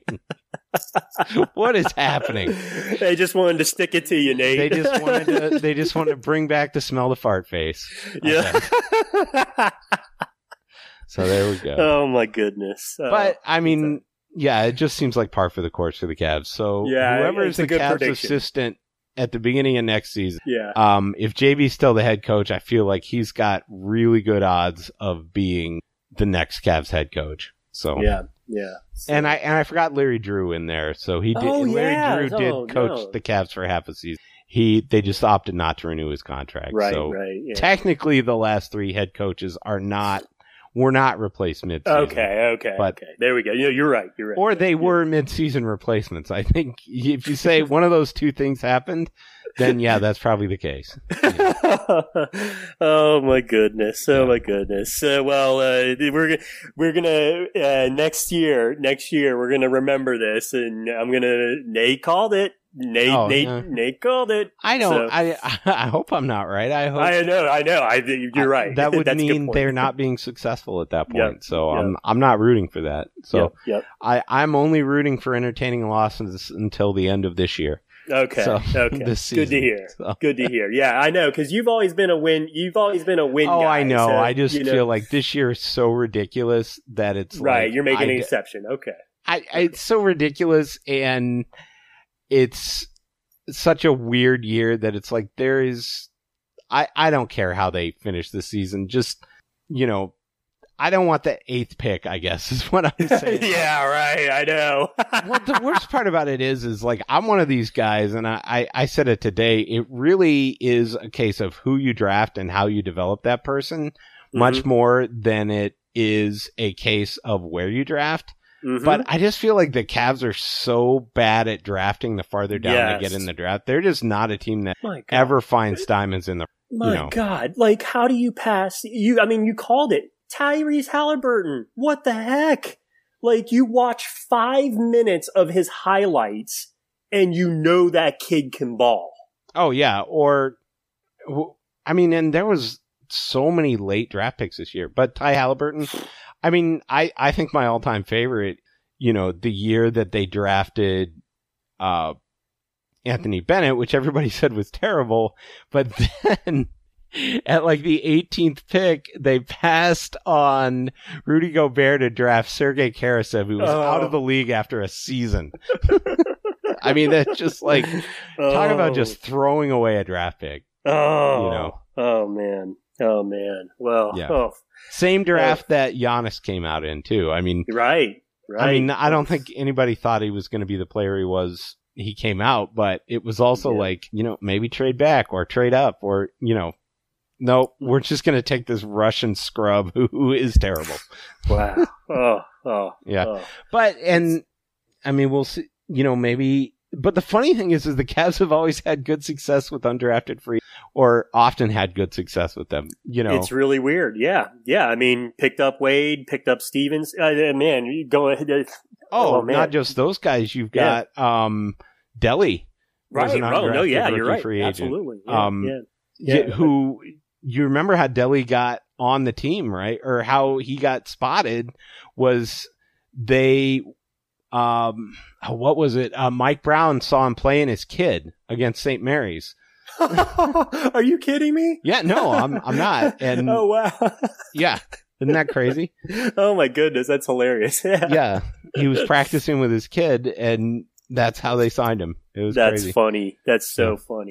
So anyway, I think we we've pretty much beaten the Cavs into the ground. What do we Yeah. got coming up on the schedule here? We've got uh what do you, did you say? Eight games left. Yeah, we uh, Trailblazers tomorrow night. Yeah, and Fun. that's not going to be an easy one. Although, yeah. well, and you're going to hear a lot of super weird. Does Kevin Love want to be a Trailblazers? Which are Oh, so ridiculous God. Yeah. because the Trailblazers just absolutely cannot afford to trade. Yeah. Yeah. Um, yeah. And then we got two games against Dallas, Indiana, Boston, Washington, and Brooklyn. And that Brooklyn game is probably the only winnable game out of that stretch. Might Except be, maybe yeah. Boston, who's playing terrible. Right. Right. and and right. maybe Washington if they've clinched, and only Brooklyn because they'll probably be rested. Yeah. So, Yeah. Yeah. So it's going to be brutal, but I mean, but let's see there more there of is a Okoro. race to the bottom in the NBA right now. So Right, the Cavs right. are tied with three teams for fourth place right now. Oh boy. It's pretty exciting. There we go. and then, you know, entertaining losses and some growth from Okoro. Ooh. Yeah, I- I, would- I, I'd love to see more of what we saw from a Yeah, that would be nice. And, you know, hopefully, uh, uh, Sexton, uh, as, uh, as uh, off criticized as he is, his passing the last two games have, has uh, had a uptick. So yeah, needs to get those turnovers down, but yes. Yep. Yep. So, And then um yeah, anything to pitch? Anything? Uh, Uh, uh, I I know that crazy you guys stories? yeah, no, I know you guys pitch things, and uh, uh, um, uh, the one thing I could, I the only thing I could think of to pitch was, uh, um, I'm a big fan of PC music, um, and uh, uh, tragically, one of they tragically they lost one of their artists uh, by the name of DJ Sophie. Um, Okay. She, so what is PC? What is PC? PC Music is basically uh, a, a produ- It's a, a 2010 production uh, team.